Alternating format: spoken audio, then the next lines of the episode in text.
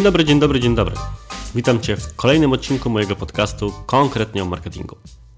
Poprzedni odcinek poświęciłem błędom w content marketingu, które zauważam. I obiecałem, że poszczególne punkty będę rozwijał na przykład do konkretnych, pojedynczych odcinków. I tak jest i tym razem, gdzieś tak jest właśnie dziś. Ponieważ jednym z wątków, który pojawił się de facto obok wymienionych przeze mnie błędów, był wątek aktualizacji treści oraz tego, że nie trzeba ciągle tworzyć nowych treści. I podtrzymuję swoje zdanie. Tworzenie ciągle nowych treści to najszybsza droga do wypalenia w content marketingu. Pamiętaj, jest w content marketingu za dużo kontentu, a za mało marketingu. Więc nie trzeba ciągle tworzyć nowych treści. Natomiast wypada, czy wręcz właśnie trzeba, aktualizować stare treści, żeby cały czas były wysokiej jakości, przyciągały wartościowy ruch i przekładały się na zapytania i klientów. I o tym będzie właśnie dzisiaj, już po czołówce.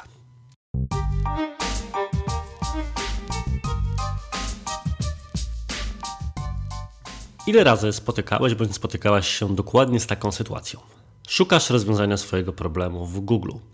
Następnie znajdujesz artykuł, film, jakikolwiek inny materiał, który idealnie odpowiada na Twoją potrzebę. Zaczynasz go oglądać, wczytujesz się, sprawdzasz, jak daną rzecz powinno się zrobić, po czym po chwili okazuje się, że logujesz się potem na przykład do narzędzia, w którym chcesz zreplikować czyjś proces i nie jest to możliwe. Narzędzie być może się zmieniło, być może wygląda inaczej, być może funkcja, o której mówi autor treści, z którą się zapoznałeś bądź zapoznałaś, już po prostu nie występuje. Voilà, oto codzienność osoby, która szuka czegokolwiek w internecie. I pewnego dnia stwierdziłem, że czy tak w zasadzie być powinno, a zainspirował mnie do tego jeden z moich absolutnie ulubionych kanałów na YouTubie pod kątem biznesowym, który gorąco również Ci polecam, nazywa się Measure School. Measure School to kanał, na którym znajdziesz bardzo dużo filmów dotyczących analityki internetowej, a przede wszystkim instalacji tej technicznej strony marketingu wszystkich możliwych kodów, przykład kodów śledzących. Sam uczyłem się stamtąd na przykład i stawiałem pierwsze kroki właśnie w kontekście Google Tag Managera. To, co zauważyłem, to że prowadzący Julian, choć jego kanał istnieje od bodajże 2016 roku, regularnie, rok co roku, dokonuje przeglądu swoich filmów i nagrywa na przykład nowe wersje, aktualizując ich wygląd do obecnego wyglądu panelu Google Tag Managera. Dzięki temu, szukając na przykład metod na instalację piksela Facebooka, kodu Google Analyticsa itd., tak wiem, że u niego zawsze znajdę aktualną wiedzę. Tego typu podejście inspiruje mnie od lat i właśnie z tego powodu, między innymi, sam również aktualizuję wszystkie swoje produkty. Całkiem niedawno, bo jakiś zaledwie kwartał temu, po tym jak Facebook zmienił wygląd panelu reklamowego Ads Managera, nagrałem najpierw jeden, a obecnie kończę poprawiać już w całości drugi, swój kurs online praktycznie od nowa. Właśnie po to, żeby kursanci, którzy zaczynają swoją przygodę z reklamami na Facebooku, Zaczynali ją na aktualnej wersji panelu, a nie musieli szukać jakiejś funkcji w zupełnie innym miejscu, bądź co gorsza, jakiejś funkcji miałoby po prostu nie być. I to również przywiodło mnie do takiego pomysłu, że być może powinienem też pochylić się nad treściami na swoim blogu z najróżniejszych powodów. Jakby nie było, rzeczy się zmieniają. Zmieniają się poglądy na pewne sprawy, zmienia się właśnie wygląd jakichś narzędzi, które się poleca albo których się człowiekowi uczy, więc wypadałoby to zrobić. Tego typu przegląd jest czymś, co gorąco polecam również i Tobie. Kilka powodów, dla których z mojej perspektywy warto zająć się tematem aktualizacji treści. Pierwsza sprawa. Warto zająć się tym, ponieważ Ty już wiesz, że jest to temat warty uwagi. Na podstawie własnego Google Analyticsa wyników pod kątem liczby zapytań czy liczby sprzedaży, które wygenerowała dana treść, jesteś w stanie stwierdzić, że na przykład 5 z 50 artykułów na Twoim firmowym blogu, 5 z 50 filmików, które opublikowałeś bądź opublikowałaś na swoim kanale na YouTubie i tak to są na przykład najbardziej poczytne artykuły na Twoje treści albo te, które przekładają się na największą liczbę klientów. Co za tym idzie, należy cały czas dbać o to, żeby utrzymywać się w związku z tym na fali. Po drugie, Aktualizując treści, jesteś w stanie poprawić ich pozycję w wyszukiwarce, dodając po prostu nowe elementy, na przykład wizualne, czy nie tylko, czy pracując nad strukturą samego artykułu. Możesz przede wszystkim poprawić ją też poprzez uzupełnienie o rzeczy, o które ludzie najczęściej pytali po kontakcie z Twoją treścią. Sam miałem tak na przykład wielokrotnie. kiedy po raz pierwszy pisałem artykuł o instalacji katalogu produktów, robiłem to przy założeniu, że większość ludzi w tamtym jeszcze czasie będzie robiła to ręcznie. A tymczasem okazało się, że po czasie pojawiała się bardzo duża liczba pytań o to, w jaki sposób robić to również automatycznie przez Pixel, co jest możliwe. Postanowiłem więc o odpowiedni fragment uzupełnić również swój artykuł, bo przy okazji hm, mam mniejszą liczbę pytań, na którą muszę odpowiadać, a przede wszystkim, to najważniejsze już poważnie mówiąc, ten artykuł daje dzięki temu odbiorcom większą wartość. Ponadto ludzie oczekują aktualnych treści. Choć da się ukryć datę publikacji, na przykład na swojej stronie i tak to zastanów się, w jaki sposób sam bądź sama oceniasz treści, którym się przyglądasz. Bardzo często jest właśnie tak, że patrzymy na to, kiedy została ona opublikowana. I jasne, pewne tematy są ponadczasowe. I sam o tym doskonale wiem, jako autor na przykład książek o systemach reklamowych, że wbrew temu, co się powszechnie twierdzi, nie dezaktualizują się one aż tak szybko. I pewne prawidła w kontekście reklamy na Facebooku, których uczyłem w 2017, w 2021, kiedy nagrywam ten odcinek, dalej są aktualne. I śmiem twierdzić, że co najmniej z dwa lata pewnie jeszcze aktualne również będą. Nie zmienia to jednak faktu, że kiedy mamy do wyboru dwa artykuły i patrzymy, że jeden ma informację typu aktualizacja niedawno, na przykład kwiecień 2021, a drugi ten artykuł będzie miał rok czy dwa na liczniku, to który z nich wybierzesz? Założenie jest takie, że nowszy jest lepszy. Jest to pewna heurystyka, jest to pewien błąd poznawczy, prawdopodobnie, ale cóż, tego typu skróty pomagają nam na co dzień. A po trzecie, praca nad aktualizacją może być szybsza niż tworzenie nowej treści. Jakby nie było, znasz już materiał wyjściowy. Jeżeli zależy Ci na tym, żeby regularnie wypychać w świat coś nowego, to niekoniecznie musi to być całkowicie nowy odcinek podcastu, nowy film czy całkowicie nowy artykuł. Możesz po prostu dokonać pewnych uzupełnień we wcześniej opublikowanym materiale i właśnie tą aktualizacją podzielić się ze światem. Być może uda Ci się dzięki temu zaoszczędzić kilka godzin, których, znając życie, pewnie w tygodniu na taką swobodną pracę nad treściami dla siebie czy swojego biznesu zwyczajnie nie masz. Zakładając więc, że jesteś przekonany bądź przekonana do idei aktualizacji treści, to zastanówmy się chwilę nad tym, które treści tak naprawdę powinno się aktualizować. I z mojej perspektywy są takie cztery, może nie tyle typy, ile rzeczy, które należy wziąć pod uwagę, czy elementy na przykład wewnątrz treści, które warto regularnie poprawiać. Po pierwsze, co padło już wcześniej, warto aktualizować te treści, które już w tym momencie mają wysokie pozycje i przyciągają dużo ruchu. I to jest może trochę niepopularne podejście, ponieważ większość ludzi wychodzi z założenia, że aha, ten artykuł już ma wysoką pozycję, natomiast na przykład inny zostaje trochę w tyle, jest na tej słynnej drugiej stronie Google'a, gdzie nikt nie zagląda, więc skupmy się na nim żeby on, tak samo jak te poprzednie, wszedł na wyższą pozycję. Tymczasem, oczywiście nie należy pominąć tego, który już puka do bram pierwszej strony Google'a, ale konkurencja nie śpi. I jeżeli widzi, że Twój artykuł jest na pierwszej stronie Google'a albo na jednej z pierwszych pozycji, to będzie robić wszystko, żeby Twoje miejsce w szeregu zająć. Równie dużą uwagę więc, jaką poświęcasz do tym, tym treściom, które dopiero mają zacząć, to się ładnie mówi podobno w branży SEO, rankować. Powinieneś bądź powinnaś poświęcić tym, które już mają wysokie pozycje, żeby zabezpieczyć je przed spadkiem. Także dbamy nie tyle może przede wszystkim, ale na pewno równie mocno o rzeczy, które już generują nam dużo wartościowego ruchu i generują wysokie pozycje, a nie tylko te, które mogą się tam dopiero znaleźć.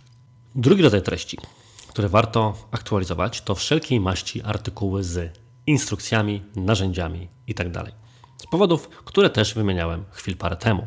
Na przykład mógł zmienić się wygląd narzędzia, które polecasz, mógł zmienić się wygląd panelu, więc instrukcja, którą komuś rekomendujesz, wypadałoby, żeby również była w tym momencie zaktualizowana. Sam miałem tak wielokrotnie, właśnie na przykład w kontekście instalacji katalogu produktów, o których mówiłem kilka chwil temu, ponieważ zmieniły się dostępne formy instalacji takiego katalogu, to i ja również musiałem zmienić swoją instrukcję. Kiedy zmieniałem e, inne artykuły, również w podobnych sytuacjach. Na przykład była taka sprawa, że zmienił się sposób instalacji Pixela Facebooka. Też pojawiły się nowe półautomatyczne metody jego instalacji, więc również dodałem je do swojego artykułu.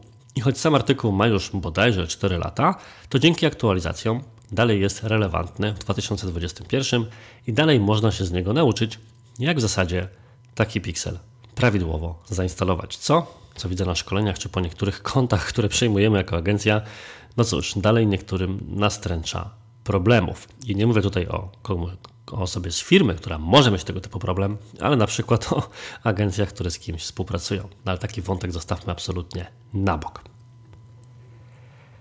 Kolejny, myślę, taki typ treści, którym łatwo zapomnieć, kiedy myśli się o aktualizacjach, to wszelkiego rodzaju przeglądy. Na przykład przeglądy narzędzi, przeglądy polecanych książek, przeglądy jakichś polecanych podcastów.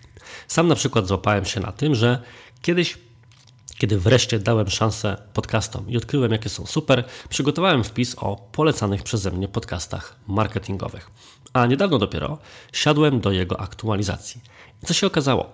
Szereg podcastów, które wtedy polecałem i de facto ich historyczne odcinki dalej polecam, w międzyczasie przestały się okazywać. Zmieniły tematykę, zmieniły formułę. W ogóle po prostu wyszły popadły w zapomnienie. Ich sami autorzy przestali nagrywać nowe odcinki. Więc trochę głupio, żeby ktoś, kto będzie u mnie szukał polecanych podcastów, trafiał na podcasty, które na przykład ostatni odcinek miały dwa lata temu. I oczywiście można wiele wartości wyciągnąć z tych poprzednich odcinków, ale jednak chcielibyśmy, żeby te podcasty były cały czas aktualizowane i wychodziły regularnie. Z drugiej strony pojawił się szereg nowych podcastów, których wtedy bym nie polecił, bo zwyczajnie ich nie znałem, a teraz mogę to zrobić. Identyczna sprawa, na przykład w kontekście polecanych książek marketingowych. Gorąco Ci polecam właśnie takie artykuły na moim blogu, które tych tematów poruszają. Co jeszcze? Wspomniałem o wpisach z narzędziami. Jest z nimi dokładnie tak samo jak z wszelkiej maści książkami, podcastami i innymi materiałami edukacyjnymi. Niektóre narzędzia zmieniają swój profil, niektóre narzędzia łączą się z innymi, są wykupywane przez inne, przestają działać i tym podobne rzeczy. Głupio więc jest mieć w swojej liście polecanych narzędzi narzędzia, które na przykład nie są już w stanie komuś faktycznie pomóc rozwiązać jego problem. Albo być może pojawiło się po prostu inne, które w międzyczasie uważasz, że będzie lepsze. Kolejny rodzaj treści, szczególnie istotny w B2B, który warto aktualizować, to na przykład case study. Zauważyłem, że większość firm publikuje case study w pewnym konkretnym momencie dziejowym, na przykład po roku czy dwóch współpracy, tak to często wygląda u mnie w firmie. Chwali się osiągniętymi wynikami, a potem już do tego tematu nie wraca, mimo że współpraca trwa w najlepsze i dalej się rozwija. I to jest pewien błąd, który my jako Digitalk też sami popełniliśmy, ponieważ 2-3 lata temu przygotowaliśmy sobie taki duży PDF z case'ami naszych różnych realizacji. Od wyników, które osiąga nasz content, przez wyniki naszych kampanii Google Ads, sprzedażowe dla e-commerce i dla B2B, po oczywiście wyniki kampanii na Facebooku i Instagramie. W międzyczasie na stronie internetowej zaczęliśmy regularnie publikować po prostu case'y i na nich się skupialiśmy. Tymczasem nasz dział sprzedaży działał w ten sposób, że poza oczywiście wysyłaniem oferty i innych materiałów o tym, jak działamy, jeżeli chcesz przetestować to, jak wygląda nasz proces sprzedaży, czy dowiedzieć się, to zachęcam do kontaktu na kontakt.digitalk.pl, bo może potrzebujesz właśnie agencji marketingowej. Zobaczysz, jak wygląda obsługa po naszej stronie. To wracając do wątku, na moi handlowcy, nasi new business managerowie wysyłają również tego casebooka. I po czym patrzymy na niego po jakimś czasie i mówimy: hej, z większością z tych klientów dalej pracujemy, i przecież udało nam się już wielokrotnie zwiększyć te wyniki, które osiągnęliśmy wtedy. Bo skoro po roku udało nam się zarobić dla klienta kwotę X, to po 4 latach to już jest 10, jak nie 20 razy X. Więc wypadałoby taką rzecz również zaktualizować. Pamiętaj więc, że z case'ami i tego wszystkiego innego rodzaju studiami przypadków czy opisami własnych procesów jest bardzo podobnie jak z artykułami. Napiszemy i trochę o nich zapominamy, myśląc już o tym kolejnym, który możemy zrealizować i wówczas opisać. A tymczasem warto również zaktualizować ten, który powstał wcześniej. I ostatni typ treści, które z mojej perspektywy warto aktualizować, to wszelkiej maści artykuły, w których powołujemy się na badania.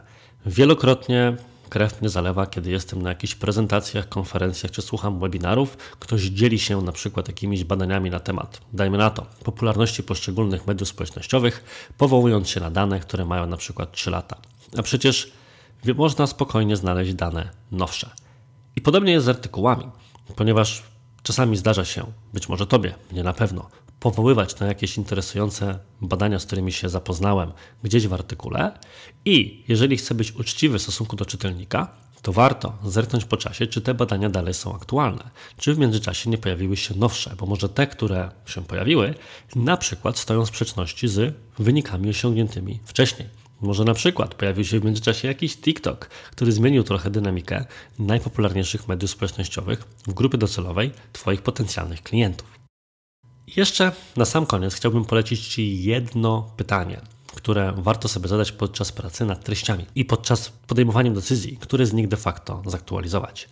Czy moje podejście albo punkt widzenia na daną rzecz się zmienił albo zmieniła? Bo ja wielokrotnie miałem taką sytuację, w której chętnie pozmieniałbym na przykład coś w jakichś swoich wystąpieniach nagranych kiedyś, bo na przykład właśnie po aktualizacji metod pracy nad kampaniami na Facebooku, dziś udzieliłbym innej rady niż udzieliłbym 5 lat temu, a tymczasem ktoś dalej może natknąć się na przykład na filmik sprzed 5 lat. O ile nie jestem w stanie zmienić nagranego wystąpienia, o tyle artykuł mogę zmienić. Przykładowo, Pamiętam, jak aktualizowałem wpis na temat promowania postów. Kiedyś nie byłem zwolennikiem tego narzędzia, dlatego że było niesamowicie uproszczone. Tymczasem w międzyczasie zdążyło się rozwinąć, więc w aktualnym moim, zaktualizowanym w sensie, wpisie o promowaniu postów na Facebooku i na Instagramie znajdziesz wiele słów pochwał na temat tego narzędzia. Dalej są pewne ograniczenia i je również wytykam, natomiast nie jestem już taki anty, jak byłem kiedyś. A czasami taka moja aktualizacja treści, bo tego typu przeglądy robię regularnie, prowadzi nawet do tego, że niektóre artykuły usuwam. Pamiętam jak wiele, wiele lat temu, a jestem obecny na scenie blogerskiej, jeżeli tak można ją nazwać, chyba już 10 lat, napisałem artykuł o tym, że newsletter dla blogera, uwaga, to niedorzeczny pomysł. A tymczasem sam obecnie mam newsletter od lat, docierający do przeszło 40 tysięcy odbiorców, wszystkim zapisanym, bo być może jesteś tam również i ty, serdecznie dziękuję za to, że mają ochotę te moje teksty otrzymywać i czytać. I tak się wstydziłem tego artykułu, że przez jakiś czas trzymałem go jako taką właśnie swoją pętlę wstydu, żebym pamiętał, że ha, widzisz Artur, tylko krowa nie zmienia poglądów. Po czym stwierdziłem, że to bzdura. Przecież ktoś może to przeczytać i stwierdzić, że taki jest mój aktualny punkt widzenia, albo co gorsza, jeszcze się tym absolutnie niesłusznym punktem widzenia zainspirować. Cóż było więc zrobić? Po prostu usunąłem ten wpis ze swojej listy wpisów, podobnie jak szereg innych, które po takim przeglądzie stwierdziłem, że hmm, nie tyle wymagają aktualizacji, ile wymagają, żeby rozpłynęły się w nicość. Więc jest to też taki ostatni element, czy ostatnie pytanie, które warto rozważyć przy zastanawianiu się nad tym, jakie treści i w jaki sposób ewentualnie aktualizować. I to tyle w dzisiejszym odcinku. Bardzo dziękuję Ci za wysłuchanie. Mam nadzieję, że był dla Ciebie wartościowy. Jeżeli tak, to udostępnij go gdzieś w mediach społecznościowych lub albo nawet i na przykład zostaw recenzję w Apple Podcast, zostaw jakieś gwiazdki, polecankę Spotify'u, czy cokolwiek tam można kliknąć. Będę bardzo wdzięczny, bo pomoże mi się to oczywiście wyżej piąć w rankingach i dzięki temu walczyć o dominację na polskiej scenie podcastów biznesowych, jeżeli taka walka w ogóle gdzieś tam trwa. Tymczasem życzę Ci miłego dnia i do usłyszenia w kolejnych odcinkach w kolejnych tygodniach. Cześć!